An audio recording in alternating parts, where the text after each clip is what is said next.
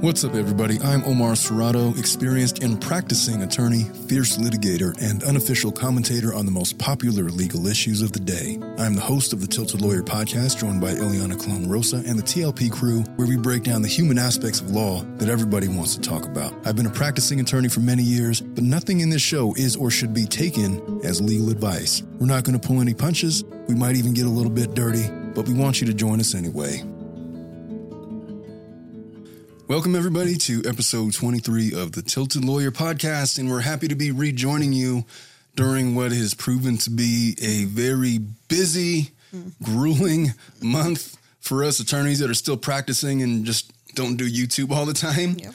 I had really big plans and intentions for all the different shows that we were going to do. There's so many cases out there that I wanted to talk about and cover, but my practice got in the way. Well, sometimes uh, when our court schedules get a little too busy, well, I, I have to go do my other job, my main job. So here we are, uh, episode 23. There's been a lot that's happened since the last time that we were with you talking about the Bryan Kohberger arrest and uh, his arraignment and the scheduling of his preliminary hearing and the release of the uh, probable cause affidavit and all the things that have been going on with that case. Um, since then, there's been a lot of people going out there putting themselves out on a limb and trying to discuss his possible defenses, how they were going to attack the evidence that was outlined in the probable cause affidavit. All I know is this it's silly to think that the only evidence that exists was contained in the probable cause affidavit because they just gave they give you just enough to let the judge know that they had enough to arrest. For example, the main point of contention for most people trying to craft his defense. I heard from his uh, his former his initial public defender Oh, that one that was appointed to him. did an interview and they were asking his opinion about the evidence and how he would go about attacking it. And one of the things he had zeroed in was the cell phone location. Uh, the cell phone pings about how that's not really reliable evidence if you're trying to zero in on somebody's location. Uh, and then he talked about uh, some of the weaknesses in the DNA evidence, which I honestly didn't really buy. So, I mean, the, the main point is that the defense is pointing towards this being a mm-hmm. circumstantial case.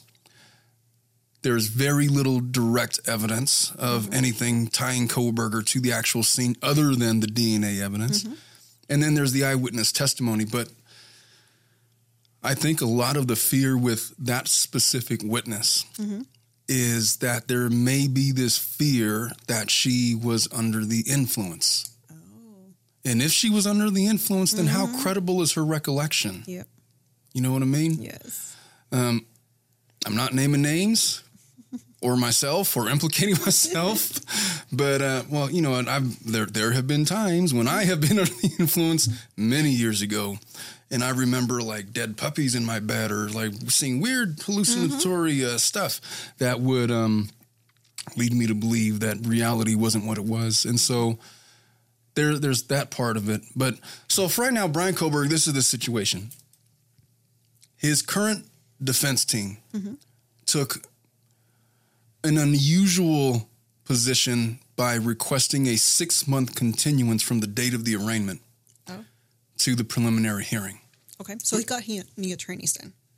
He did, Bill, Okay. because his original PD Appointed, was from the, um, where was he at? Pennsylvania. Okay. That they handled him through the extradition Mm, yes. Mm-hmm. hearing, which they waived, and so there's not a whole lot there. That's why he was even talking about the case. Everybody else is under a gag order, right? Oh. Yeah. yeah. he's really only talking about stuff that had been released. Um, but everybody else, they can't say anything about it. There's been some leaks here and there. But his new defense attorney, um, she at his arraignment requested additional time, presumably to become acquainted to discovery. She used the language that she was mm-hmm. brand new on the case. She wanted to get up to speed. Mm-hmm. It doesn't take me six months to get up to speed. I mean, I know. I mean, you got evidence that's here, a probable because mm-hmm. Usually, defense attorneys, at least in my in my cases, I want to go. If we're going to trial, I know we're going to trial. There's no possibility to settle. I'm not trying to delay anything, um, and I'm trying to defend my guy. Let's just get through the prelim. I want to see what their case is. What is the outline of their case, and then we'll start building from there.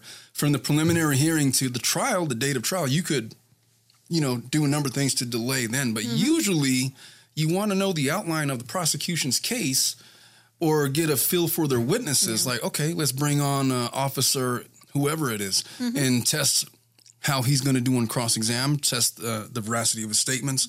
Um, let's uh, get a feel for, um, you know, how strong their case is exactly. preliminary. Mm-hmm.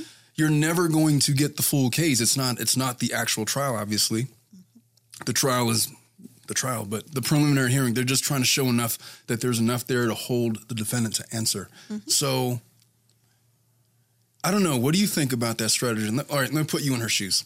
You were the public defender. You're representing Mr. Kohberger. I, I had you do this like two weeks ago. and they said, What advice do you have for Mr. Kohberger? Well, he's screwed. Yeah. That's why I usually don't do criminal hearings. Yeah. It's like that's not very helpful. but okay, so if you had it, if this is your case, what would you do? Strategy for the prelim. Do you want to just go forward, or, or are we? Uh, do you need six months to prepare for a prelim that you're you're already going to lose? I mean, I don't think I would need the entire six months. Uh, maybe a little bit less and just go into it. I mean, just to have, like you said, an idea, a Yeah. feel exactly what's going on, and then from there decide if we really need to settle this or just go to trial. But I mean, six months is a little bit excessive unless she has already some other trials or something in between. But Well, I mean, court schedule aside, Yes. um, I typically like to put the pressure on the prosecution. You know, you have a right to a speedy trial. They can only extend things out so far as you'll allow them to extend it out. Exactly. You know, so why would you just waive that card? You know, give them all this time to build up their case yes, that they don't need. You know, mm-hmm. put the trial in the judge's hands and make him mm-hmm. rush everybody through.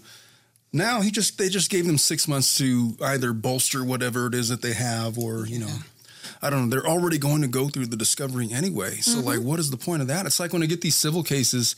Um, a lot of people they like to well let's do written discoveries mm-hmm. form interrogatories special interrogatories requests for production of documents. I have a different strategy. Now let's just do a deposition mm-hmm. right now. Before we do anything i want to talk to the people and get a feel for how they're going to be as a witness and i'll get mm-hmm. it from them. And that immediately puts pressure on the parties and more importantly it gives the attorneys an idea of how strong their client is as a prospective witness and how Oh, yeah. valuable they're going to uh, be at trial when you're trying to prove your case so for a preliminary hearing that you know you're probably going to lose I don't know how many preliminary hearings I've done in my career. I've, I did quite a few when I was uh, when you know earlier in my career because I was mostly doing criminal. But the odds of losing a preliminary hearing are pretty freaking low. I mean, you have to have zero evidence. Mm-hmm. I don't think I've ever seen a case dismissed that I've been involved with mm-hmm. anyway that was at the preliminary hearing stage. I have gotten counts dismissed okay, that makes sense. but not the full case mm-hmm. dismissed. You know what I mean? Yes. Like charge of five counts of burglary or whatever theft, and they only showed enough evidence to hold an answer for three of the 5 Dismiss the other two counts, right? Makes sense. That kind of stuff happens. But the whole point of a preliminary hearing that you know 99% you're probably going to lose. They mm-hmm. If they, they get to this stage and there's no plea deal, they got they got enough evidence. And you know that. You and you're telling your mm-hmm. client, we're not going here to win. We're going there to see I mean, of course we're going to try to win, but you got to let them know that we're probably going to lose. The odds. And yeah. when they hold you to mm-hmm. answer, I don't want you to take it as a loss. This is the stage that leads up to trial. The trial is where we win or lose. Right now, we're just trying to fill out their evidence. If they have enough, how strong is their case? How strong is their witnesses? Right. So she curiously uh, decided to do this, um, speculated because, you know, I don't know, discovery, but that doesn't make a lot of sense because they're still doing discovery yeah, both uh, prior to the prelim and after the prelim. Um, maybe she was waiting for the the release of the search warrants, which is possible, but usually, and I don't know how it is in Idaho. I don't know, but they take six months? It's evidence that you usually get right away. yeah, I know that the search warrants were under seal, but the the defense in most cases, I don't know specifically in Idaho if it's the case or not. I just know that they're going to get you, you can't withhold a search mm-hmm. warrant. If it was formed if, if it was used um, in that search warrant, mm-hmm. there's the basis for probable cause. You need to know if there's Fourth Amendment issues, if you're going to attack the evidence and try to keep it out mm-hmm. because of some constitutional violation. It's not stuff they're going to hold for you. So I don't understand uh, the search warrant thing, why that would be the reason to um, delay matters for six months. Um, and one of them's already been released. Uh, there was a release of I think the yeah it was the Idaho search warrant. Okay. Not the Pennsylvania one. Okay. But they released the uh, the one from Idaho. Okay. And you didn't really learn a whole lot um, other than you know what was already there. Yeah. So theories of the defense. you go through the probable because affidavit and you have to read it. And when we were going through it at the time, uh, just the timeline of everything, how it went down, it felt pretty damning because a lot of the stuff was redundant. And um, of course, they're going to put it in the light most favorable to the investigation. Of course. So when you're reading it, and if you don't know any better, like, oh, this guy's really guilty. But even us as attorneys, we're looking at it and it's like, I don't know. This seems like an awful lot. They were able to track this guy all over the place. And what you and I were not thinking of at the time mm-hmm. was they never made a mention that they had GPS data Okay. from the phone, right? They may have it. They mm-hmm. might have it. They didn't have to disclose it in the probable cause affidavit. Mm-hmm. And maybe it's just their practice to, to not disclose that information Yeah. for whatever reason, because you don't, you're not showing all your cards in, in that kind of a, a document. But the evidence that they were using to verify his location was cell phone tower mm-hmm. pings, right? And as a lot of people have already pointed out already, mm-hmm. a cell phone tower has a search radius of about 20 miles on average. Okay. Sometimes more, sometimes less. It's a lot more reliable in highly populated urban areas like LA, New mm-hmm. York, because there's a lot more towers and, you know, they're a little more reliable. More. But in a small town uh, like they were, like in mm-hmm. Idaho, there's only one. And it had a search mm. mile radius of 20 miles. And if he lived 10 miles from the place where the murders occurred, you're going to probably need a little more than that. Mm-hmm. It's not evidence that he was at the scene of the crime, it's evidence that he was in the area where he Yeah. already lived. So that's not going to be enough to place him there, is the That's point. So uh, that's one way that they're going to attack it. Another theory that I've heard uh, thrown out there is that the DNA evidence that they recovered from the sheath uh, of, of that knife Yes. was not direct DNA evidence, such as blood or like bodily fluids or something like that. It was indirect or transfer DNA or touch DNA, Okay. which is to say that Like skin. yeah, like skin. Like if you mm-hmm. touch it, your DNA is going to be there. Like if, if, for example, if I hand you mm-hmm. or you give me something or a cough mm-hmm. drop, uh, my DNA will be in your house somewhere, right? So what they're saying is that the evidence of the DNA on the sheath is not direct evidence. They're arguing, right? Yes, of course. Obviously, this is their argument. I have a different argument. um, their their argument is that the DNA evidence is not direct evidence that he was there in the house. It's Okay. only evidence that he at one point in time, Mm-hmm. at some time prior to the incidents, had touched the sheath of the knife. Okay. And how did the knife get there? That's the problem, isn't it? so I'm like, okay, yeah, I mean that makes sense, but Yeah, and that's the first thing that all the jurors are going to be Yeah. thinking. Okay, so what is he doing touching a, a knife sheath? Yes. You know, and why is it in their house in the first place? Um, and they would make that argument, and I would just simply cross-examine and say, okay, well, yeah. So the DNA evidence um, is going to be tough to ho- overcome. Because, yeah, like I was saying, like a cross-examination, you want to tell me that the the evidence is, you know, is possible. It's not evidence that he was there at the scene. It's only evidence that he once mm-hmm. touched the sheath. It's like, okay, well, how many? I guess the question becomes then, how many people other than Bryan Kohberger mm-hmm. DNA were identified on the sheath? And that's a question because if there's like 50 different people on the sheath, mm-hmm. then it's going to be problematic. Yeah. But if Kohberger's is the only discernible DNA, then they may have a point, I guess. Yeah. Or I mean, the you know the uh, prosecution will have a point, but they're going to have to figure that out. And I'd imagine that's what the defense is going to be testing.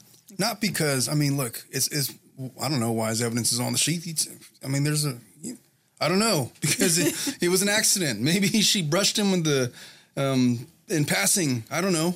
You, you know, but it is pretty freaking weird yeah. um, when last I checked, uh, there's no indication that any of the four victims or anybody in the house was a member of the Marines or the military, which is a, a military grade knife. or had uh, ownership of something like that, or any kind of a weapon or uh, a sheath of that nature that had DNA on it from Mr. Kohberger. So, still problematic, but that's where they're kind of grasping for. Yes. Could have been everybody. It's like, okay, well, is my DNA at your house? I've never met you. You mm-hmm. know, It's like, how did it get here? I don't know you. Is, is is your is my DNA at your house? Mm-hmm. What would be the likelihood that you find my DNA on your couch, for mm-hmm. example? Yeah, it doesn't make sense. It's still it, it's still fantastical evidence. What are the statistical odds that uh, just some random person in Alaska's DNA is going to end up on my remote control or um, on uh, our kitchen counters somehow because he was uh, handling through manufacturer um, the the steak knife set that I bought for my wife whenever it was. I don't know, man. It seems uh it, it seems like I guess they got to present something, right? Yes, and so course. they're going to attack it at every angle. So, but that's what the argument's going to be for the the DNA or the beginnings of it, uh, because mm-hmm. all of this stuff is. I don't know what the pretrial motions are. I don't know what pretrial motions are mm-hmm. scheduled or what their plans are, but I'd imagine there's going to be some discussion over what experts are going to be allowed to testify as to the veracity or the reliability, the mm-hmm. trustworthiness of specific DNA evidence. And I'd imagine that the defense is going to work their hardest to be allowed to admit expert witnesses that will be there to testify solely to the fact that touch DNA mm-hmm. or transfer DNA is utter garbage in, terms of its reliability. Mm-hmm. If you're trying to pinpoint um, whether or not somebody was there ever, mm-hmm. in which case it's like, okay, so then what are the odds that, you know, this person's DNA was there and he never knew this individual and that he, all these other factors. I don't know how that's going to come out, but Maybe there was a party.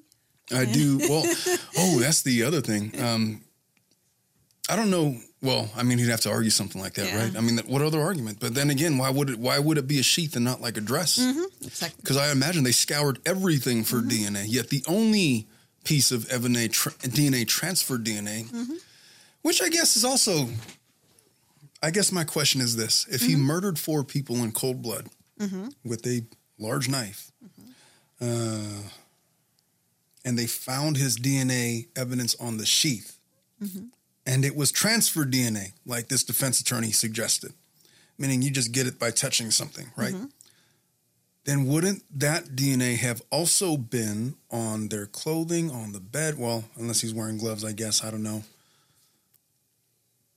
I don't know. Um, I guess my Yeah. my only my only point in bringing it up is if transferred DNA is that easily placed on items, mm-hmm. then wouldn't it stand to reason that the person who was eyewitness ID'd by Dylan in the house mm-hmm. to at least have their eyebrows exposed, their mm-hmm. face exposed, like something was exposed, um, to have left some form of DNA somewhere else on the house where they scoured up and down all of the items that were found in the house for DNA? I don't know. Uh, we need to know more about DNA. But do you see what's happening Yes, here? yes. Just by bringing up this whole discussion, Exactly. Mm-hmm. you're putting questions in a juror's mind about all the different possible avenues, and people get distracted, and that's all the defense Mm-hmm. is designed uh, to do. Yeah. That specific question. Mm-hmm. They know that that argument is kind of bullshit. I feel like they know, you know, but Yeah. their job is to poke holes in the investigation, Mm-hmm. and that's one of the holes. no, you called it last time. You said they're gonna go ahead and attack every single piece of evidence, if their reliability, um, and all that. That's the only way that they can go. I mean, Yeah, it's the it's a it's a defense. Mm-hmm.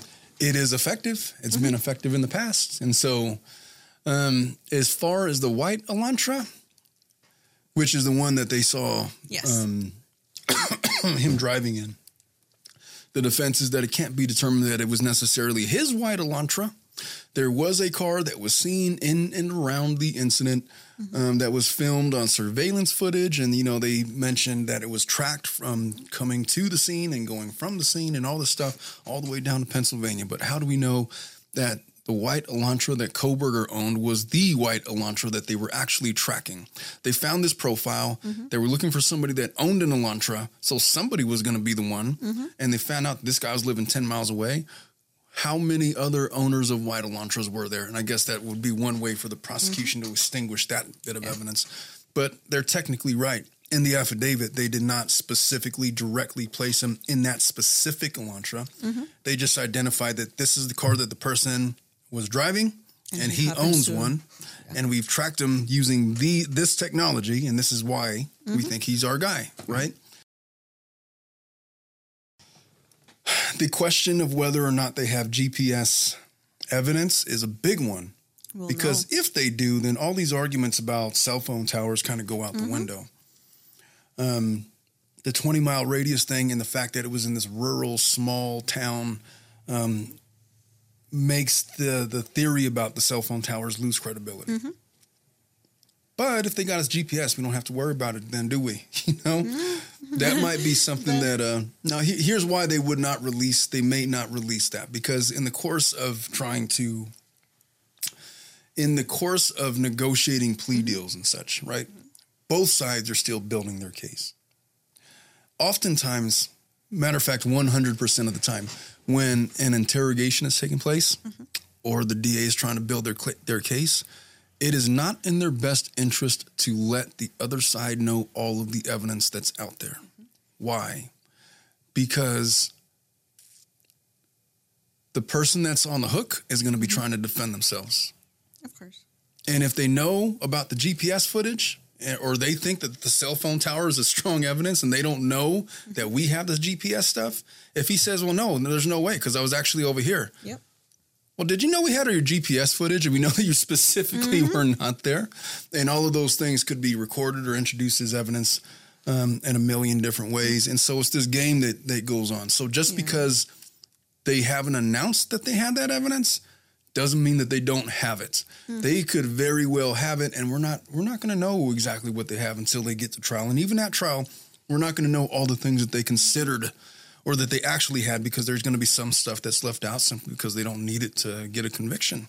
Now that you mentioned that, that reminds me that that's the issue that I had with what's her name, the Florida mother, the Casey Anthony. Casey case, Anthony, yes. That I feel like this, uh, what is it, the documentary, whatever that she did recently, to me, because she had all of the evidence already that was used in the trial, she kind of puzzled it together. She found an excuse for every single little thing, and it's like, oh yeah, of course. Now it's easy because you know, like all of the evidence, but mm, it doesn't work like that. Well, she was so shifty, and then she allowed Yeah. herself. She had the perfect excuse. I was molested, and so therefore I have to lie. It's just the way that I stay sane, stable. I make up stories. That's what I do. I told, if, yeah, I told you one thing today. I'll probably tell you something else tomorrow, and all the puzzle pieces are going to fit because I don't have to play it by your rules. Exactly. And if a jury buys that enough, well, um, maybe you could get away with murder if you're compelling enough, or if the prosecution waste the jury's time with uh, evidence that uh, that with their weakest evidence and doesn't focus on their strongest evidence, which was the case in that in, in in that trial, and you get a you get an acquittal. And you know, like we said on this show, that we thought that that verdict was probably correct based on what mm-hmm. the jury was presented. Yeah. But on our heart of hearts and my heart of heart, I believe that she did it. Mm-hmm. I think you do too. I forgot if you said that or not. I think that either she did it or she knows who did it, and somehow she's involved in the to- in the whole thing. Like Yeah. I'm thinking, if she knows who did it and she didn't do anything about it, she's probably on the hook. Um, still, so just that's probably why she's not saying anything right now. I mean, she has a theory. her theory is that her her dad did it. Yeah, ten years later. or her dad's the one that found him, right? You know, and, and that story, I mean, I don't remember if it came out back in 2009 or not. I just know that it came out in her documentary, which was her ability to one sidedly tell her story Exactly. and um, get everybody to think that she was not guilty. I don't know, man. I don't know what to think about Casey Anthony. Um, I just have an opinion about the the prosecution team and the the time that they wasted and the opportunity that they wasted, and how bizarre that case was. And I don't want to get off track because we only have so much time. um, so, at any rate, has been a bit of leaked evidence on behalf of um, I don't know who leaked it, but it's suggested that Brian Koberg, there is evidence that's going to be presented that he tried to on social media contact all three of the female victims that were in that house through um, Instagram, trying to get them in their DMs Okay. over and over and over and over and over again, all three. And they never responded to him. And they were saying that they don't know if the girls even knew that he was doing it because there's like a separate, like when somebody sends you a Yes. message anonymously. Um, and I've learned that since I've started the show. like I get all these DMs from people, and it's Yeah. like, uh, uh, hey, do you trust this person to receive? And then you have to like make the call. Yes. And then you get so many that I could see how like it's uh, people will, you know, disregard. But they just found evidence. And like I said, that's why I say we don't know everything that they have on this case. And I'm sure that part of his defense was going to be mm-hmm. I didn't even know who these girls were. I didn't know where they were. I didn't know anything about them. I've never seen them in my life. Why would I have any reason to go there? And they've been very tight lipped about their defense. The only thing that Kohberger ever said was through his first public defender that stated that I'm looking forward to being exonerated of all the charges. That's Okay. all he said. He didn't say specifics, and you know you're not supposed to because mm-hmm. you're supposed to stay silent. And so he's waiting to see what evidence they have against him so that he could formulate his defense. And well, that's his constitutional right. Those messages do do kind of fit into the whole speculation that he was mad because he was being ignored. Yeah. And that whole profile that they have of him of We talked like a about that. solitary person. Yeah. Like three weeks So- ago, two weeks ago, whenever it was, about that his it was probable mm-hmm. That somehow he felt rejected by these females and he was really angry about it and sick and tired of it. And he came up with this plan. And then he was he was getting angrier and angrier at his inability to uh, interact with women. Now I'm thinking, should I be not ignoring my Instagram random requests? I don't want to end up in this types of um, those young uh, adults. I mean, just because I ignored somebody on Instagram. Well, don't go goodness. responding to everybody either. That'll only make it worse. No, no, I mean, I think you just got to ignore and hope for the best, honestly. You never know what bad things people are going to do if given the opportunity. Um, at any rate, that's uh, that's Mr. Kohberger. Uh, that is the latest on what's going on with him. His preliminary hearing is set for June. Um, we're going to continue to talk about it as new details come out week to week, but there are other cases out there that I've been wanting to cover. This Ana Walshe case, you heard about her? She is the 39 year old uh, female that was married uh, to one Brian Walshe, 47 years old. I did read an article um, about her when uh, the guy was arrested. Yeah. all I know is that he's the prime suspect, and like in almost every story where one wife goes missing, and I don't know, it's happens so much in the movies, and the husband is the one trying to help out, and then it turns out that he's the one that did something. well, you've been busy, and this all happened fairly Yeah. recent. I think Yeah. she went missing on January 4th. yes, Um, and so I'll fill you in a little bit. Just um, Brian Walshe. So yesterday he was arraigned Mm-hmm. on charges of murder and illegally disinterring or moving a body. okay, Um, he's been in jail since January 8th when he was officially detained. And he, his formal fine, arraignment yeah. was yesterday. He pled not guilty to all three charges. Um, he was arrested uh, initially back on the 8th because he was misleading investigators. So he came up with this story about where his wife was, and it just, Mm-hmm. well, obviously it didn't plan out. This is the theory of the case, according to um, the prosecutors as of yesterday. Mm-hmm. The Quincy District Court, um, they believe that he killed his wife, with whom he shares three children, young children too, like two, four, and six, or something like that, uh, because he wanted to end their marriage. Uh, and the criminal complaint alleges that he assaulted her and beat her to death, and then disposed of the body. The evidence that they uh, went over was um, specifically they discovered her blood and personal items in local garbage. Okay, there was phone data showing Brian's movements and his alleged Google searches uh, related to dismembering and disposing of a body, and we'll get into that a little bit later. was this also the couple that was part of a very conservative uh, religion, or I'm confusing the cases? No, are you thinking about the case from like 2009 with uh, the the Mormon couple? They were living in Utah. I don't know because I remember recently reading. I don't know if it's an old case or not of this. Uh, I I think probably was a Mormon couple and they had maybe like three or four children, and Two he- boys. Something like that, and he killed her because she wanted a divorce. Well, if it's the case that I'm thinking about, that wasn't the motive, or well, maybe it was. I don't know. Um, they Maybe. never uh, filed for divorce or anything, but like he No. ended up uh, never being charged, Oh, and then he m- committed suicide. But before he did that, he kidnapped his kids and killed them first, and then set the whole building on fire, house on fire, and everybody burned up inside. And it was Oh, this horrific, horrific case, one of the worst I've ever heard. Uh, but getting back to Brian Yeah. Walshe, um, so they got his uh, the investigators they had been searching for her since about January 4th is when she went missing and Wednesday was the first time at the arraignment where they said that she's probably dead okay. um, and that's obviously the reason for the charges uh, they didn't say whether or not the body had been found but it's extremely unlikely uh, because the way that the that it that it appears is that he disposed of her body in a dumpster hmm. next to his parents' house, which was taken and incinerated before they could recover the garbage. So her body is likely gone. yeah. These ashes. His story was, and what he told police is that his wife left the home for a work trip to Washington, D.C. around 6 a.m. on New Year's Day. But there was no record of her taking any such trip. Mm-hmm.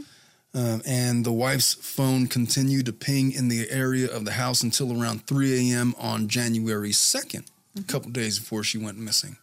Um, there were reports uh, that the police department was seeking public assistance in locating missing residents um, who was last seen in the early morning hours of January 1st. Ana Walshe was 39, last seen at her home, um, but last seen in her home um, after midnight on New Year's Day.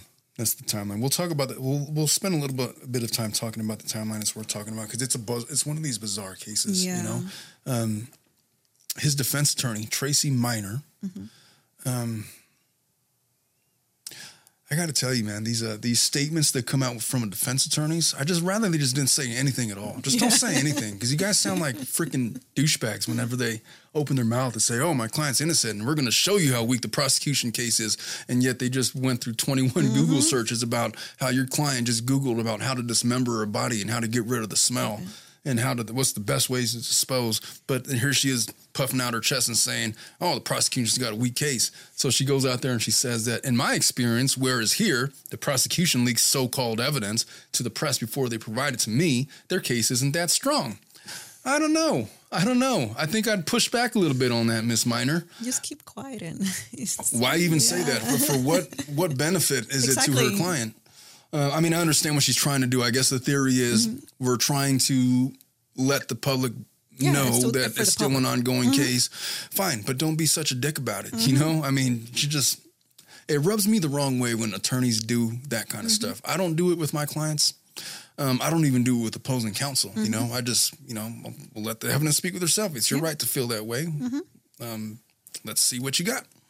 And but you know I don't I don't need to puff out my chest like that. I don't I feel like this attorneys do themselves a disservice whenever they do it. Um, at any rate, uh, she goes on to say, when they have a strong case, they give me everything as soon as possible. We shall see what they have and what evidence is admissible in court, where the case will ultimately be decided. And you know what? She's uh, she's full of shit when she says that. For all the reason that we just went through 15 minutes ago. And I think she knows that. But I also think that she specifically put that out there just to, she thinks that she's, I guess, trying to steer the public opinion in yeah, his public favor. opinion. Yeah, that's Because right now he could not look worse than he already does. There's this picture of him that came out where he's in custody in handcuffs. The police are walking him. It appears to be either to or from um, to be transported to court. He's got like the stupid smirk on his face. He Oh, looks uh, he looks disheveled, long, greasy hair. I mean, you could smell him from the picture. Honestly, Oh, that that are that are out there. He just looks like a like somebody that you would think could do such a thing. You know, um, and his wife was like this younger. She was thirty nine. She was really attractive, um, and she there had been evidence of domestic violence. Oh. In the home, Didn't and there had been indications that she'd been trying to get away from this guy for some time, and there had been there there is spec, and it's all speculation right now because as we've seen from Kohberger, we don't know anything Mm-hmm. Yeah. yet. But a lot of the speculation from people that know her has said that she was trying to dispose of assets to get cash, perhaps to make a run for it. You know, uh, this guy was on house arrest, and so he was stuck in the house, and she lives there. House arrest for what? I didn't know that. Oh, I'll get into that, and because the, sh- the shit gets deeper. Oh God. At any rate, uh, Ana Walshe was a corporate real estate manager. She would travel between the family's home in Massachusetts and her job in Washington, D.C. Um, she was a force to be reckoned with. She was a mom to three sons between the ages of two and six. Uh, the children's, uh, the couple's children are in custody of the Massachusetts Department of Children and Families. Um, a flood of families have offered to take the kids so that they can stay together. And uh, gosh, could you imagine two, four, and six? Two, four, and six, and they've just lost So both of their parents. Both. I have a two year old. I'm going to have a four year old in about a month and a half. Mm-hmm. Um, Olivia's birthday is in uh, March. Um, and then six. And their, their parents are just gone. And That's just it's gonna mark them for life. Yeah. Uh, prosecutors say that Brian's phone data shows that he traveled to several apartment complexes in different towns where they accuse him of disposing of evidence in the dumpsters. Um, the surveillance uh, video from the two complexes shows he drove a Volvo, so they have him on surveillance driving this his his car. It was a Volvo, um, and somebody fits his description. He's like this Yeah. larger, um, overweight, older gentleman. dark hair. Yeah, throwing bags into dumpsters. Um, the trash from the dumpsters were incinerated before investigators could sift through it, a- as is the practice at waste facilities. Yeah, and so they were a little late on the draw on that one. So, but they do have uh, um, a boatload of other evidence, circumstantial evidence Mm-hmm. Yeah. that they're going to have to rely on because they're not going to find a body in this case. Um, investigators were able to track down the trash that the husband allegedly threw away at his mom's home in Swampscott, a town about an hour's drive north of the Walshe's home.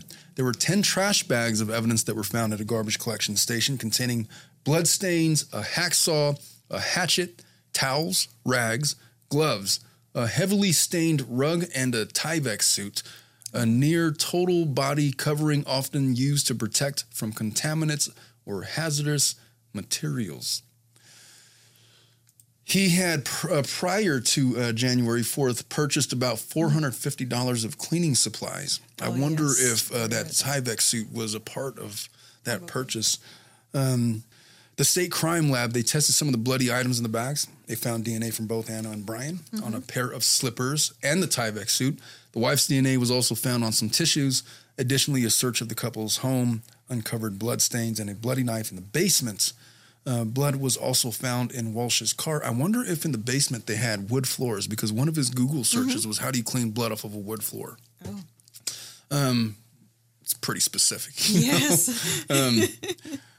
But the, you know, the defense team, she they don't have a strong case because they didn't give us all the evidence. It was like, no, well, that, I guess I don't Maybe know. I guess you're going to just show us how it's done Yeah. at trial. Um, the state. Oh, additionally, a search of the couple's home uncovered blood stains and a bloody knife in the basement. We talked about that. Uh, bro- blood was also found in the Walshe's car. Police observed a plastic liner in the back of his car the day Ana Walshe was reported missing, but the husband later told investigators that he threw the liner away. Um, these are some of the Google searches. I'm not going to go through all of them, but some of the most uh, damning uh, that they found be- that were made between January 1st and January 3rd, placing her date of death probably January 4th. There was a New Year's party that they had uh, went to. Um, how long before a body? How long before a body starts to smell? What does formaldehyde do? How long does DNA last? Just right off of the bat from these searches, he's not the most sophisticated um, tool in the shed. No. That's not the most sophisticated sentence I've ever said. Um, can identification be made on partial remains? Dismemberment and the best ways to dispose of a body. I feel like my. the people that listen to our podcast or other similar shows kind of know the answers to all of those Yes. questions, which is why I'm stating this guy is not up to par, as they say. He didn't watch enough I know. murder documentaries. Shoe and crime know. documentaries, and he's just not up to speed. Um, how to clean blood from a wooden floor. What happens when you put body parts in ammonia? Is it better to put crime scene clothes away or wash them? What kind of question is that? What is he talking about? is it better to put? Wash them. Maybe uh, he's thinking like That's the- not really even a search for anything scientific. That's just a, a search for what's the better logic or what's going to look better if the police find this. If they're sitting in the, uh, I guess the dresser all folded and nice and neat, or if they're washed, or I don't know. I don't know what he's thinking, and like you said, he doesn't seem to be the brightest. Maybe he thinks that I don't know the, the DNA it's gonna be less uh, uh, reliable or testable with time if it's put away instead of watch. I don't know. I, I don't know. if it goes down the drain, maybe can the drains can be tested, something like that, something crazy. Because if he's searching all this, he probably doesn't know much. No, he's a he's a little all over the place. Um, hacksaw, best tool to dismember. That's the search. Can you be charged with murder without a body? oh God. He basically lays out the questions for his plan in his Google searches, as the prosecutors allege. So, how do you explain away those uh, searches, Iliana? What do you what do you what do you do? What do you do? Definitely, he's not looking for clarification after watching a murder show. I can tell you that. Do you remember my foolproof uh, suffocation rant about Casey Anthony? Yes. What other reason is there to make that specific search? I mean, I got 15 different searches like that in this case. So how much? How much? Uh, how do you explain it? What do you even do? What do you even and do? this one, it's like you said, it, it kind of creates a timeline or like a plan or outline of what he was planning to do. So his like plan, every single right? part. what it doesn't show is a method of murder. yes, It implies that he has a plan to murder and dispose Mm-hmm. Exactly. of a body dismember. with a hacksaw. Mm-hmm. How do I clean up the blood? How should I stage your clothes? This is his plan, right? Mm-hmm. get rid of the body if I should get rid of the body or not. he gave clues as to the location of the murder. How do I get how do I get blood off of a wood floor? Which I don't know if he has wood floors in the basement or not, or in his house. But um, it's interesting. Yeah, so the prosecutors they, they detail that he made several purchases of cleaning supplies. Um, they listed multiple items that he allegedly bought. Uh, there was at a Home Depot on January 2nd. They say the prosecutors that he wore a face mask and rubber gloves as he purchased mops. Interesting. Mops. That must be more common uh, where they were. Um, well, I get maybe they mean like a COVID face mask. You know, I'm thinking like a ski mask. Like that's a little odd. I don't, I'm not couldn't make sense. Maybe he was wearing like a COVID face mask. I Yes, haven't seen I'm the actual. yeah. yeah, um, and rubber gloves as he purchased the mops. So maybe his plan was, oh, I'm going to avoid getting all my DNA because I'm Mm-hmm. going to wear these gloves. And the excuse is probably So he did. He bought a mop, a um, brushes, tape, a Tyvek suit with boot covers, buckets, baking soda, a hatchet. Um, spent everything about that screams murder. four hundred fifty dollars, and everything that kind of corroborates the items in those searches, doesn't it? Yeah. Um, the husband also went to Home Goods that day and bought three rugs. Uh, two days later, he allegedly went to Home Goods and TJ Maxx where he bought towels, bath mats, men's clothes. Um, he then went to Lowe's where the prosecutor said he purchased squeegees and a trash can. Um, I don't know. I just I, I, what I do know is this: he's not the brightest criminal Nope. we've ever seen.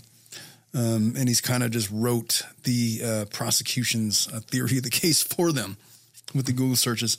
Um, meanwhile, there was no activity on Ana Walshe's credit cards. So here's a, a, a brief timeline of events, and I'll try to be quick. okay. So I told you that the shit goes deeper. Brian Walshe's father dies, Okay. right? And um, in his will, he specifically left nothing to Brian Walshe's son. His dad left nothing to Brian, right? Leading to a protracted legal fight over his estate. And according to documents found in Plymouth probate family court, uh, he had contested whether or not uh, the signature on the will actually belonged to his dad's, a typical probate challenge, right? Um, Dr. Walshe will noted that he was not in contact with Brian.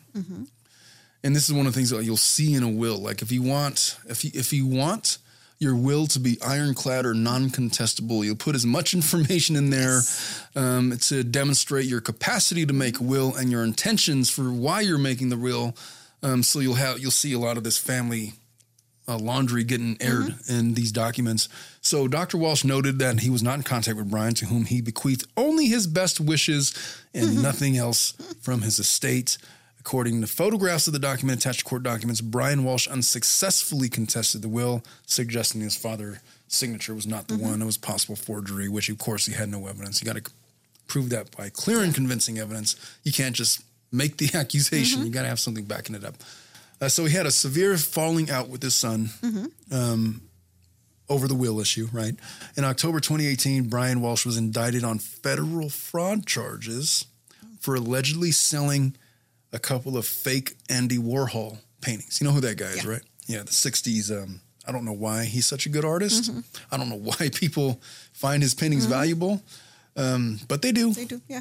and uh, he forged a couple, and um, well, he's brought up in charges for it. Um, FBI investigators alleged that Brian or Ana used her eBay account Okay. to sell the paintings in November of 2016. Less than a year after they were married, she was never charged with anything. So I don't, I don't think they believe she had anything to do with it. Well, obviously, because she wasn't charged. Um, he pled not guilty to wire fraud, interstate transportation for a scheme to defraud, so it was a federal case. Uh, possession of converted goods and unlawful money, monetary transaction in November of 2018. So, setting the table, guy was in a lot of trouble. Um, he enters this plea uh, in April of 2021, he play, pleads guilty to three of the four counts in exchange for a recommended sentence of incarceration, supervised release, fines, restitution, and forfeiture. And he also agreed to either return the artworks or pay for them. So we got in trouble in 2018 for something he did back in 2016. The case and the investigation was ongoing for a few years. Enters a plea deal in April of 2021. And as part of his plea, uh, there's a pre sentencing probation period where he was placed on monitoring and house arrest, Okay. where he lived with his wife. So he's not allowed to leave. Tensions are probably high. Oh, yeah. Probably has no money. Uh, the guy was starting to age poorly, uh, out of shape, older. Um, I don't know. And then his wife was like this younger, attractive lady. He was probably feeling a little insecure. There was allegations of domestic violence and indications that Ana was trying to plot her escape from her husband, who was locked in the house by law enforcement, um, with in accordance with that plea. Right. So, Okay. um, in April of twenty, well, in December of 2022, Brian Walshe makes a Google search. So, what's the best state to divorce for a man? Do you know the answer to that question? I do not. I don't know the answer to that question. I've never considered that question, honestly. Um, and I'm not about to uh, go through 50 state sets of state family Yeah. codes to um, make that distinction. I mean, I can probably tell you not specific states, but um, those states that are that have at fault divorces is probably one of the worst because, I mean, if you're found leaving the house or cheating or something like that, then family maybe- law would be so much funner, more, so much more fun if we practiced in an at fault state. Oh yes, Oh, it would be so much more fun and entertaining. However, we do not. Um, on December 31st, according to Brian Walshe's statements to police, he includes in an affidavit that he and his wife hosts a New Year's Eve dinner at their home with a friend named Gem. Brian and Ana went to bed shortly after the friend left around 1 or 1.30. Ana said that he or she had to work. There was an emergency. She had to fly to Washington, D.C. Um, for her job the next morning. And then on January 4, January 1st, according to Brian, Brian told the police that in the morning, Ana gets ready, kisses him goodbye, tells him to go back to sleep. Uh, she usually took an Uber, a Lyft, or a taxi to the airport and left between sometime between 6 and 7 a.m. That's according to his affidavit. According to prosecutors, during that time, he made a series of Google searches on his son's iPad, including, like we stated Yeah. before, how long before a body starts to smell, 10 ways to dispose of a dead body if you really need to, uh, how long for someone to be missing to inherit, uh, how to clean blood from wooden floors. You know, I didn't go through them all. Those are some extras. Um, he further told police that a babysitter arrived in the afternoon and he left home to get groceries at about 3 p.m. Uh, so the affidavit states. Uh, he told police he then went to see his mom around four o'clock that day in Swampscott, about an hour's drive from Cohasset, but did not have a cell phone on him. Got lost. He got lost. um, making the trip longer than usual. He said his mother home, he left his mother's home about 15 minutes of arriving to run errands at her for her at Whole Foods and CVS and eventually returned home at around 8 o'clock. So, January 2nd, Ana Walshe's cell phone pings in the area of their Cohasset home mm-hmm. on January 1st and 2nd. As Brian Walshe told investigators, he took one of his children for ice cream at a juice bar in Norwell on January 2nd, while the babysitter watched his two other kids. Investigators confirmed this trip, so at least that part of it was mm-hmm. accurate. He went to Home Goods, purchased three rugs. Just after noon, he made several more Google searches. Hacksaw, best tool to dismember. That's the search. It's a, it's a it's a weird search. Can you be charged with murder without a body? Can you identify a body with broken teeth? Oh God. That's horrific sounding, isn't yes. it? Yes.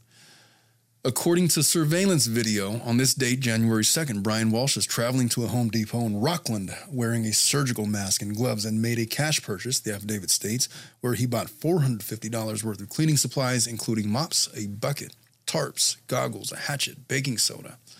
On January 3rd, Brian Walshe allegedly made more Google searches. What happens to hair on a dead body?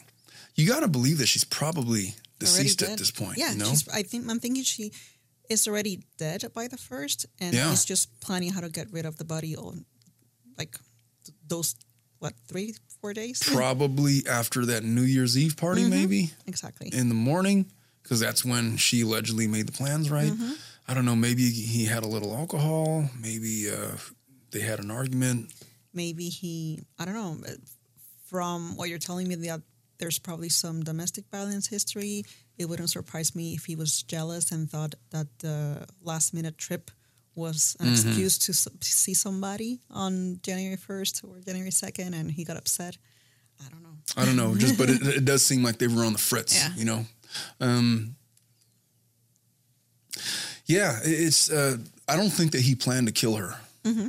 I don't think it was planned. I think it was probably. It sounds the way that just track his searches. Mm-hmm. What's the best state to get divorced? That was his initial plan. Yeah. So maybe he was thinking about uh, divorce is inevitable. Mm-hmm. I mean, I don't want to get into their to that part of their because I have no idea about what their marriage was like. But he probably got pissed off and took it too far and beat her to death, like the prosecutors say. And she died probably on January 1st. Mm-hmm. And then on the second, we have all of this activity about him uh, doing all of this stuff. We're still January 3rd, um, where he's searching what happens to hair on a dead body. What is the rate of decomposition of a body found in a plastic bag compared to on a surface in the woods? Can mm-hmm. baking soda mask or make a body smell good? Um, cell phone data tracked Brian's whereabouts to an apartment complex in Abington at 4:27 p.m. and surveillance video shows that he exited his car with a heavy garbage bag and put mm. into a dumpster and that was later taken the garbage to the yeah. incinerator and that's why we're never going to find a body. At 4:48 p.m., he goes to another apartment in the mm-hmm. same town and at around 5:10 p.m., he goes into an apartment complex in a different town where he again discards items in a dumpster. So what does that tell you? Mm-hmm. He's trying to spread around yes. the evidence, mm-hmm. right? Which is stupid because now there's multiple locations yeah. about where they're going to find. Not only that, they're tracking your movements, um, and there's no reason that I've ever had to dispose of one thing in multiple trash yes. cans over different cities, different apartment complexes. So uh, again, not the That's sharpest strange. tool. Um, these garbage bags were taken to a location to be shredded and incinerated and restro- destroyed by the time the police located him. So going to January 4th, he's still in the cleanup process, it seems, because he visits a Home Goods and TJ mm-hmm. Maxx to buy towels and bath mats. Um, he visits Lowe's to buy squeegees and a trash can, um, according to prosecutors. Uh, so at this point, I think we could just connect the dots. Mm-hmm. He disposes of the physical remains mm-hmm. January 2nd, January 3rd, January 4th. There's still cleanup. There's still probably blood. There's probably uh, biological matter yeah. uh, all over that house. And he's figuring out, trying to figure out how and at, on January 4th, that's the day that she goes missing. So all of this is prior to law enforcement okay. involvement. January 4th is when she's declared missing, and now the investigation begins after he's done all of this stuff to try to cover his tracks, right? And who was the one that made the It wasn't uh, even him. Yeah, that was gonna ask that. It was her job. oh that she- reported she her missing. Okay. Yeah, she really did have uh, somewhere to be. Mm-hmm. Yeah. and he maybe he did think, oh, you're just going there to be with Mm-hmm. your boyfriend or whatever, and well, He did. yeah, and but her job had reported her missing. Okay. Um, so, and matter of fact, yeah, Ana's Wal- Ana Walshe's workplace, the real estate company Tishman Speyer, calls police to report that she did not show up for a job.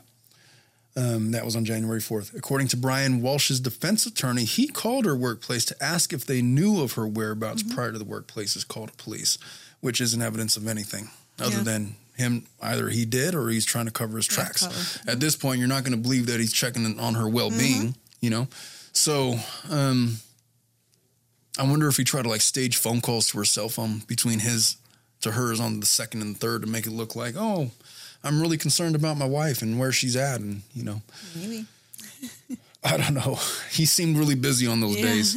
So, the police arrived at Ana Walshe's home for a well-being check. Brian speaks to them first with investigators multiple times, provides to them the above timeline that we just discussed for his actions and whereabouts on January 1st and 2nd. Um, about the, the, the timeline regarding his story about how, I don't know, we had a New Year's Eve party and then she was leaving work on the 2nd and then she's supposed to be there. And as far as I know, she's supposed to be there. I mean, I went to try to check on her. They don't know where she's at. So I have no idea what happened to her. That's what he told the police. Uh, police noted that Brian's vehicle had the back seats down and a plastic liner in the back of the car. It's not a good thing if you're trying to cover up a murder. Um, on January 5th, the police noticed that the plastic liner is gone from his vehicle. The carpet of the car showed fresh vacuum streaks. Uh, Brian Walshe told the police he threw the liner in the trash, which, of course, he did. Uh, cell phone data shows that he went to Swampscott and traveled to the corner of an apartment complex where there is a dumpster. Ten trash bags that originated from his dumpster contained bloodstains, cleaning materials, a hacksaw, a hatchet, purse, boots, all worn by Ana Walshe, and her COVID 19 vaccine card. Um, the police announced that Ana Walshe is missing on this day on January 5th. She was reported on the 4th. On the 5th, that's when the police said, Hey, this lady's missing. We need tips from anybody that knows anything. On January 6th, the police launched a massive search for Ana Walshe that included canine officers, search and rescue teams in wooded areas near her home. Um, at that point, and it hasn't come out yet, but I suspect that they knew that she was gone. Yeah. Uh, they probably had a pretty good idea that they're looking for a corpse Yeah. and not a live person, evidenced by the fact they're looking at wooded areas.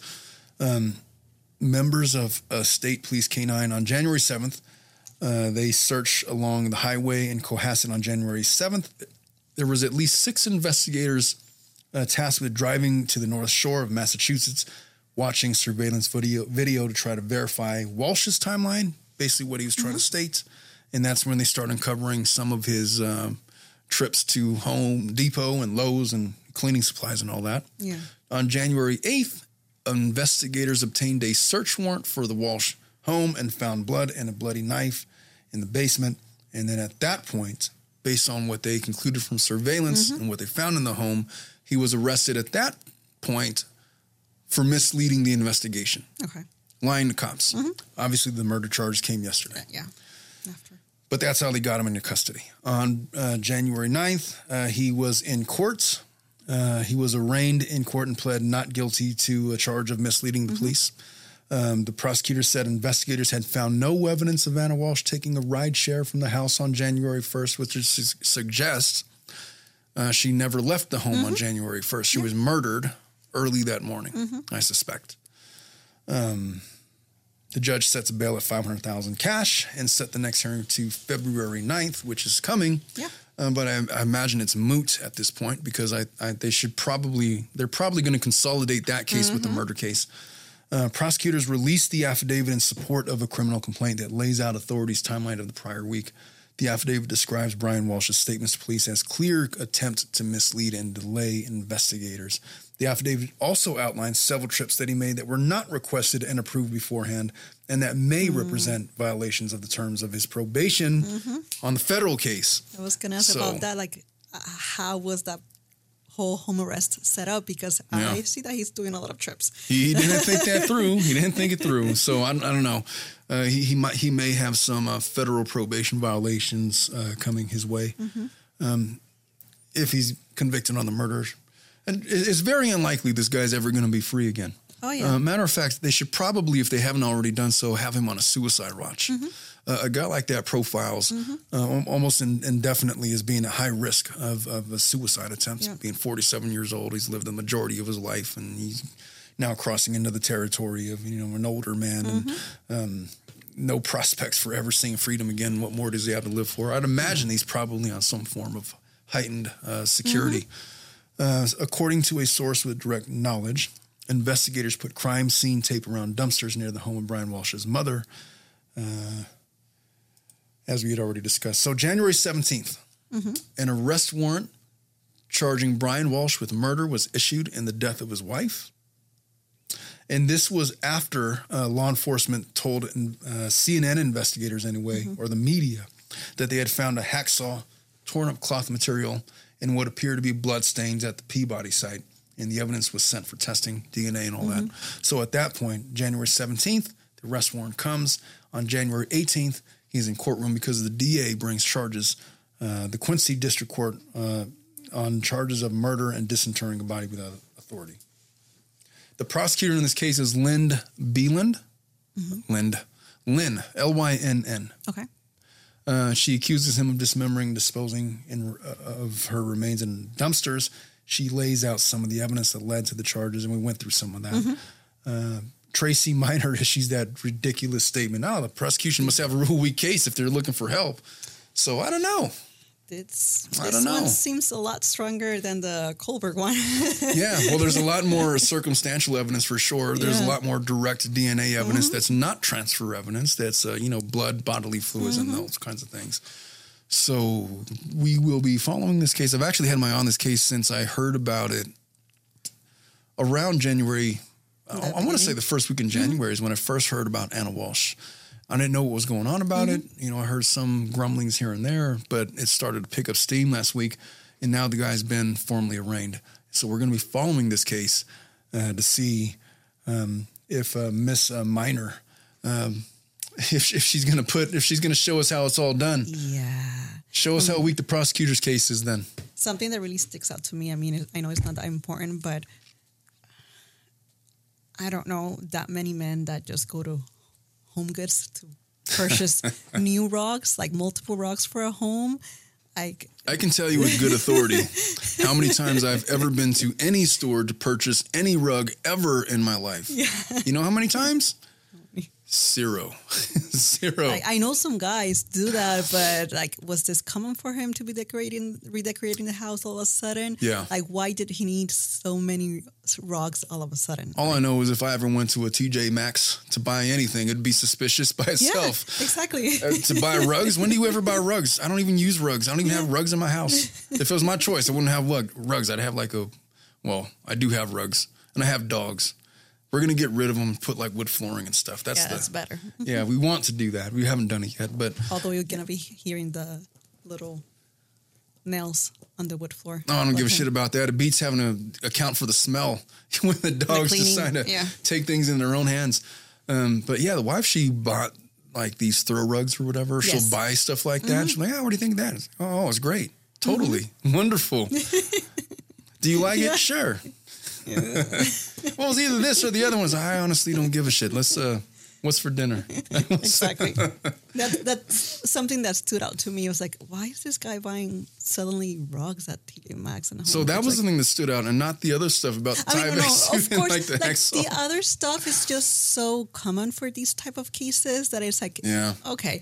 But then the TJ Maxx one, and then also the the what is it called, the hacksaw. He bought it, and then all of a sudden he's, he's disposing of it. Like, why? I'll tell you what. If I'm the DA, um, and I know for a fact that Mm-hmm. DA that that it's, it's part as a common part of investigation to listen into uh, prisoner uh, visitor calls. Yes. I used to have to do that when I was uh, an intern at the Mm-hmm. DA's office, where my only job is all right. I guess I'm going to sit here and listen to prison Mm-hmm. calls all day, and it would be so mind-numbingly boring. They're literally talking about, oh, cousin Harry is over there, and uh, little Bobby got his uh, junior high school diploma, mm-hmm. and everybody's doing great. And every now and then, you'll hear people talking shit about the lawyers. Mm-hmm. It's like, oh, this DA is an asshole, and this my public defender isn't doing shit. Like he doesn't know anything about the case. yeah. And then you're. I remember one time I listened in on this conversation between this guy. I don't even remember what he was in there for. Mm-hmm but he was sick, sickly, and he was letting his girlfriend know mm-hmm. that he was dying of AIDS. And they had like this heartfelt conversation. And I almost felt guilty listening in. I'm in like yeah. a second year law student. Like, should I yeah, be listening to this? Seems like a private conversation. Yeah, I feel like I feel kind of slimy listening in. Um, but yeah, but I, all I'm saying is, I'm interested in. He, he doesn't seem like the brightest mm-hmm. guy obviously he's not going to do it with his attorneys because the first yeah. thing is like I always tell my attorney, my clients when I do jail visits is listen, um, they can't use this in trial, mm-hmm. but if you tell me anything, um, they're absolutely can be listening in, mm-hmm. and you could point them in certain directions. Exactly, you're going to yeah. point them to the to the evidence. and yeah, no, I don't trust yeah. law enforcement. I'm doing jail visits, and and so. I, am I'm, I'm curious about who's going to come visit him in prison. I wonder how close he is with his family. And if he does, it wouldn't surprise me in the slightest if additional evidence comes out as a result of his prison conversations with family and mm-hmm. friends. And so, anyway, we're going to be monitoring the case. But getting back to your point, I don't remember the last time I bought a hacksaw. I do remember mm-hmm. when I was building something. But after you said, do you dispose of it? No, like, right away. Like this guy like, bought it, and uh, like three days later, he's exactly. disposing it. Like, why are you? I bought it. It's like hanging in my garage somewhere. Yeah, it's exactly. probably lost. I'm sure I'll find it. You know. So... Um, I bought a hacksaw once um, because I was building. I don't know. I had designs on buying like a mm-hmm. building like a cigar humidor that oh. I never happened, or like a wine racker. I was yeah. all, I was really into carpentry at the time. Um, I've since moved on to other activities, hobbies, or whatnot. Like a podcast. yeah, the podcast is a new one. It's a, it's a well, relatively new anyway. Um, but yeah, that that that is the uh, that's the Brian Walshe case as far as what we know mm-hmm. right now. I'll probably do like a timeline piece over the weekend, uh, detailing in more a narrative mm-hmm. uh, style about what's going on with uh, with that case because. Mm-hmm you know, it's a it's a it's a pretty compelling story. Yes, lots of details. Speaking of compelling stories, uh, by the way, um, have you heard about this guy Murdaugh? So this other bizarre case, and we're gonna I'm gonna I promise I'm gonna bring this home right now. Okay. Um, Alex Murdaugh, you heard about this guy from South Carolina? The well, the uh, disgraced, mm-hmm. uh, disbarred attorney that is on trial or set to uh, go to trial for an alleged murder that he mm-hmm. collect uh, that he committed of his son and his 52 year old wife. Mm-hmm. Now this case is straight up bizarre. Yes. And I'll tell you what, this case is not at all like the Kohberger case mm-hmm. or the Walshe case. Um, Murdaugh is not an idiot.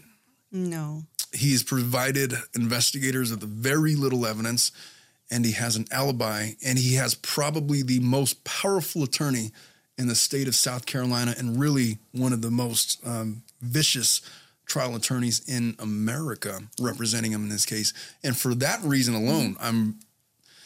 If I had the time, Iliana, I swear to God, I would provide like a, I would do one of those things where those YouTubers that, who's that that lady Emily Baker, that one that YouTuber that you like. I like her too. I, listen to her too. She's great but she does like the uh, play by play commentary of the trial.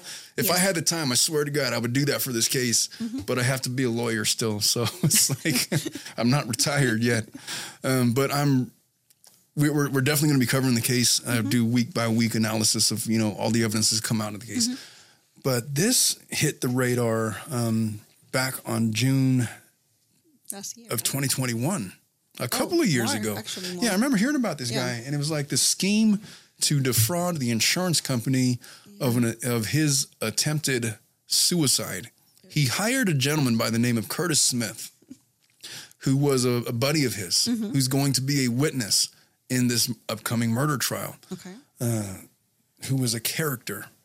But the plan was that he was going to hire his friend to shoot him in the face, in the head, and make it look like a murder or a suicide or something to defraud the insurance.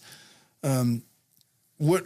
Well, here's where he's at right now. He's currently charged with the murder of his wife and his 19 year old son. His wife was 52. He was already in jail facing charges in an attempted suicide and money fraud scheme. He was also, prior to that, accused of stealing $8 million from his clients in his uh, law firm, similar to the Girardi case. Remember Yeah. him? Yeah. Well, this guy did it too, but he did it in South Carolina. Um, he's since been disbarred, obviously. Um, and on June 7th of 2021, there was this 911 call um, from his South Carolina estates uh, stating that he found his wife and his 22 year old son unresponsive on his estate.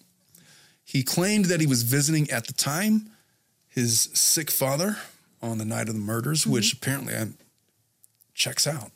Um, there was blood spatter on uh, that was found on his clothes, despite him saying that he was visiting his sick dad. Um, he shot his 52 year old wife with a rifle. I don't know specifically the kind of rifle, but his son was shot with a shotgun.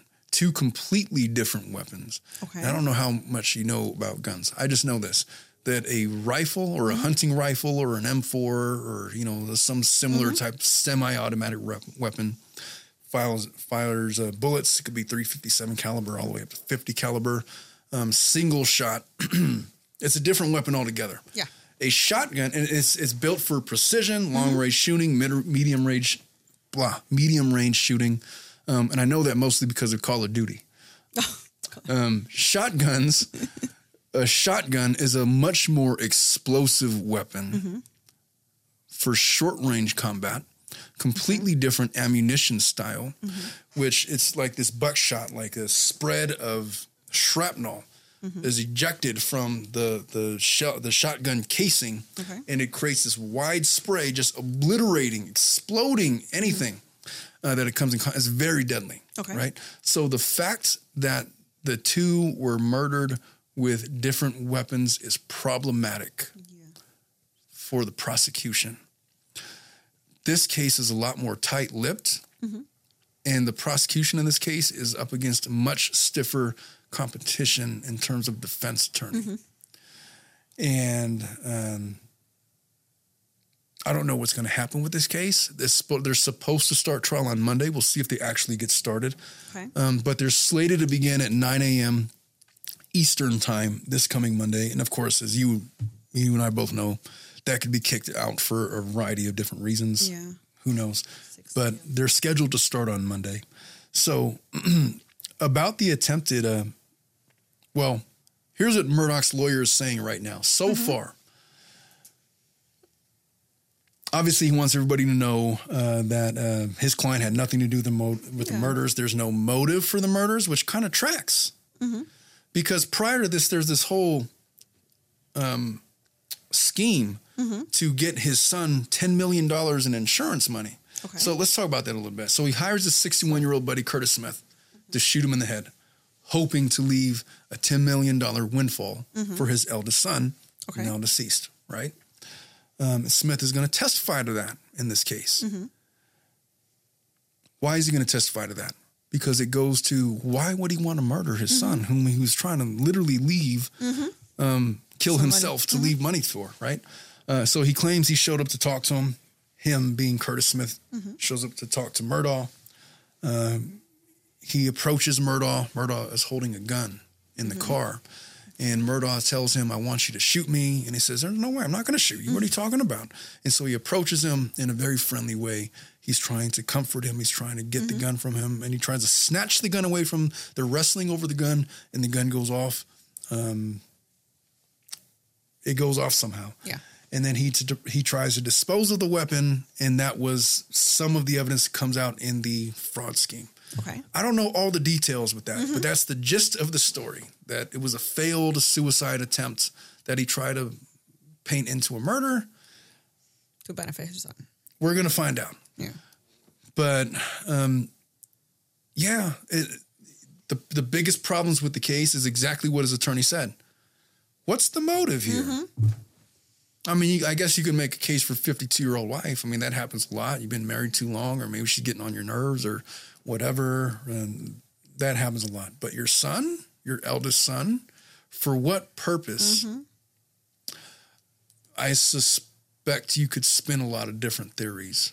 Was a witness, maybe? That's what I'm thinking. Yeah. Maybe he walks in, sees dead mom on the floor, and um, tries to come to his mom's defense. He gro- grabs the closest weapon in the vicinity, happens to be a shotgun, and takes an effective shot. There's one theory. But I don't have any of that evidence No. before me. And that's what's so fat. I'm like, what the hell is going on with this It's case? so bizarre that, yeah, it just doesn't make sense. None of it does. and so we're going to be following it. And, and then, yeah, yeah, that's coming up. That's coming up next week. And so so Monday. Hmm. I suspect that it's probably going to be a six week trial. Is it going to be live streamed? Do you know? It is going to be live streamed. There, there are currently scheduled for pre-trial motions as typically Okay. ha- they haven't even begun the voir dire process yet. Oh, So they still got to pick juries, mm-hmm. and before picking juries, there's going to be a lot of pre-trial Yeah. motions that happen. So when they actually start the actual trial, mm-hmm. it might not even be ne- next week. yeah. No, I thought it was like ready to go on No, Monday. no, they got to they just got to start Yeah. picking juries. Okay. So yeah, so we'll we'll be monitoring it, and we'll we're not going to do a play by play, as in like uh, doing the live stream. A lawyer reacts to a trial. I'm not going to do that, you know. But I uh, don't have the time. yeah, I just unfortunately. I wish I had it that well where I could do something like that, but not not yet, not quite especially not during January month. Uh, Not during month. January. Yeah, yeah. it's crazy for family law right now. I'm calling, hey, Iliana, could you cover this case? No, I'm in Hemet. It's like, damn it. Yeah. So and then we're all, uh, we're making do. yeah, January is always the most exciting month of an attorney's year. Well, for us anyway. family law, at least. Yeah, in family law, everybody's done with the holidays and everybody wants to get divorced and everybody's letting all of the stuff they held back over the holidays that festered um, come out in January. And so, Yeah, they want a new start, and they just want a new life, and everybody's getting Yeah. divorced. Yeah. But, you know, can't say it's not exciting or Mm-hmm. not entertaining anyway. Uh, but, uh, ladies and gentlemen, that's all we have for you for episode 23. I do thank you uh, for listening. If you're listening to us on the podcast, thank you so much. Um, and you, you know, for our podcast numbers, um, our podcast is starting to surpass the YouTube, YouTube. which is funny because at first the YouTube vastly surpassed the podcast. Like, you know, why do we even do a podcast then? And then all of a sudden, it's like the podcast is starting to take over the YouTube. And so I don't know if it's going to be like this back and forth.